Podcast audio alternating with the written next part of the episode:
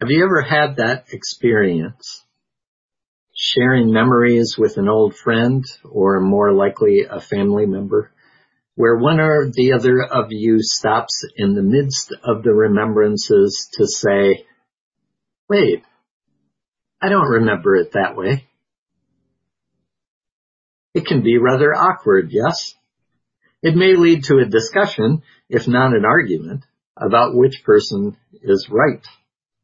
After all, if I am remembering correctly and your story differs, it must mean that you are in error.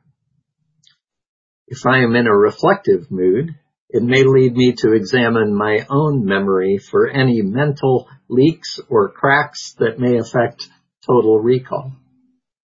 Is the other person's memory more accurate than I at first care to admit?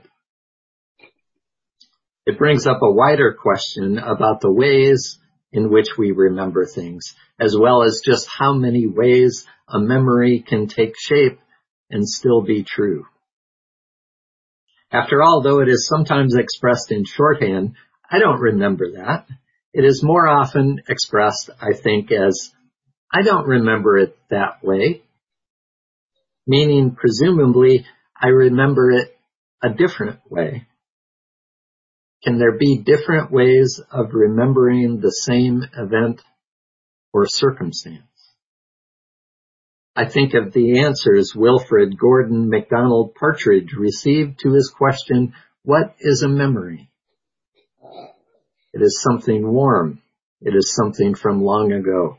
It is something that makes you cry. It is something that makes you laugh. It is something as precious as gold. Memories are sometimes one of those, sometimes another, often all of them all mixed up, and the very same memory can change from one to another over time or in an instant with the introduction of a new perspective or new information. Because memories always are not only about what happened, but also about how we feel about it. A memory always holds not only what happened, but my interpretation of what happened, what it means to me. I don't remember it that way. I remember it this way. And what is it that influences the way I remember? The way I remember includes how I felt at the time and how I feel about it now. It includes how I made sense of the event at the time and how I interpret it now. And the way that I make sense of the world, the tools of interpretation I have at hand, and the way I feel is influenced by my ongoing experience or lack thereof.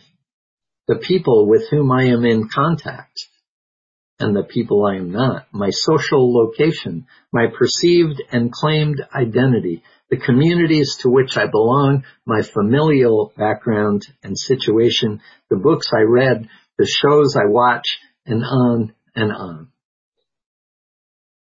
And the way I remember events can change as I am introduced to other perspectives on the same event, as I truly listen to the ways in which they hold a memory of the same time, event, or circumstance. That is so important as I contend to universalize the way I remember things to include everyone else who was present. And if I do that, it can be terribly upsetting to have someone say, I don't remember it that way. But you must, I think. It was such a beautiful time. We were all so connected. Uh, no, I don't remember it that way. I felt lonely, isolated. It was as if no one knew I was there. To open myself to another's experience doesn't invalidate the way that I remember it, but it does invalidate my baseless assumption that everyone must have felt the same way. The same way I remember feeling. It complicates my memories in a way that is simply a part of growing up, of maturing, of losing the innocence that tells me if I am happy, the world is happy. And it may deepen my understanding of what was happening in that time that I remember. There are those things I hold as memories that frankly, I am not quite sure that I actually remember, as in remember my own experience, but rather think I may be remembering the stories I've been told about the event, incident, circumstance, gathering. I have had that experience of remembering something so clearly and then realizing that in fact I was not present, but that it had been described to me so vividly that I felt like I was there. So the memory is actually a memory of the stories, not of the event. It is helpful to be clear about that because I realize that my memory of someone else's story also carries their interpretation of that story, of that memory. I am remembering what they remembered as well as the way they remember it. And this is where personal memory and history overlap. History as family memory, community memory, collective memory, shared memory. And the only question is, how wide is our circle of sharing? How wide are we willing to make it? Philosopher George Santayana is purported to have said something like, those who do not remember the past are doomed to repeat it. But is the problem that we don't remember the past or is it the way we remember it? And is it our stubborn refusal to let go of the way we remember or the way we want to remember the past, even when faced with the reality that others don't remember it that way? The practice of repentance, which Louis Newman talked about in the reading, is often seen as an individual activity. I reflect on my actions and claim my mistakes. I don't run from them or hide, but actually claim them and repent, turn back, reform myself, strive to do better, to be better. But sometimes so locked in am I to the way I remember things, I don't or won't actually be able to claim or even acknowledge my mistakes because I haven't remembered them as mistakes. It was simply doing what I had to do. It was doing the best I could. It was meant as the best for everyone involved until someone says, I don't remember it that way. I remember it as hurtful, as harmful. And to take that in should not be seen as a burden or as an invitation to degrade or disrespect myself, but rather as an opportunity for a sort of freedom. We are not in bondage to even our most grievous mistakes, says Louis Newman. Repentance really is about coming to terms with who we really are. It's about honesty and truthfulness. See, I need a wider circle of memory to hold myself accountable, which is a gift to myself as well as others. I need a wider circle of memory. I remember a person on a community, local community diversity council telling me of one of the experiences that contributed to his awakening to the importance of such a group, a diversity council.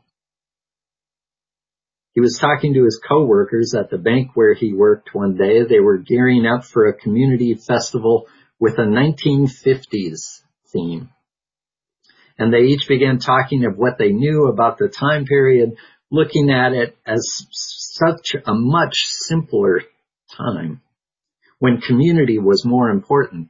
Neighbors knew each other, families stayed intact, People got along. The music was great. The culture was cool. Someone finally claimed, exclaimed, wouldn't it be nice to go back to that time?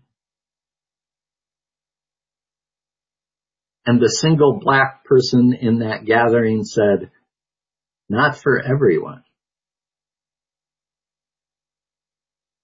The shared memory, the shared history was not shared by everyone. And she had the courage to say, I don't remember it that way. We don't remember it that way. That is not history we share.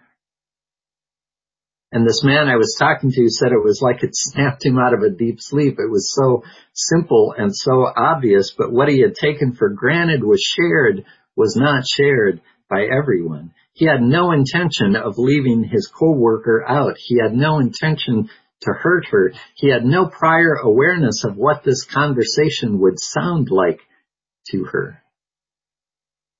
But once he did, he decided that ignorance was no longer an excuse. I'm gay, he told me. I know what discrimination and exclusion feel like, and here I was perpetuating that. He chose to do something to challenge those all too easy assumptions that arise from being a member of the dominant culture that arose from the disease of white supremacy and to help educate his community so that no one could claim ignorance as an excuse, so that no one could assume the way they remembered was the story for everyone. We cannot literally go back in time and undo what we did, and yet repentance is precisely that process by which we can. In the moral realm, if not in the physical realm, we can go back to the deed, we can find that part of ourselves that led to doing the transgression and reform ourselves. It's about turning back returning to our best selves. It's about the ways we remember. It's about being open and willing to hear the ways in which others remember. What is the way you remember that? And then let us be a people of not forgetting. Let us practice holding collective memories that might otherwise slip into that enormous void that sucks at and corrodes any future we hold dear. Let not our need for comfort or simplicity, for easy forgiveness or false pardon smother the heartbreak that still needs healing. Let us practice resilience with reckoning. Let us marry memory and promise. Let us dance in the tension we find there. Let us rest in the integrity we cultivate there. Let us be partners with the possibility that emerges there. So may it be.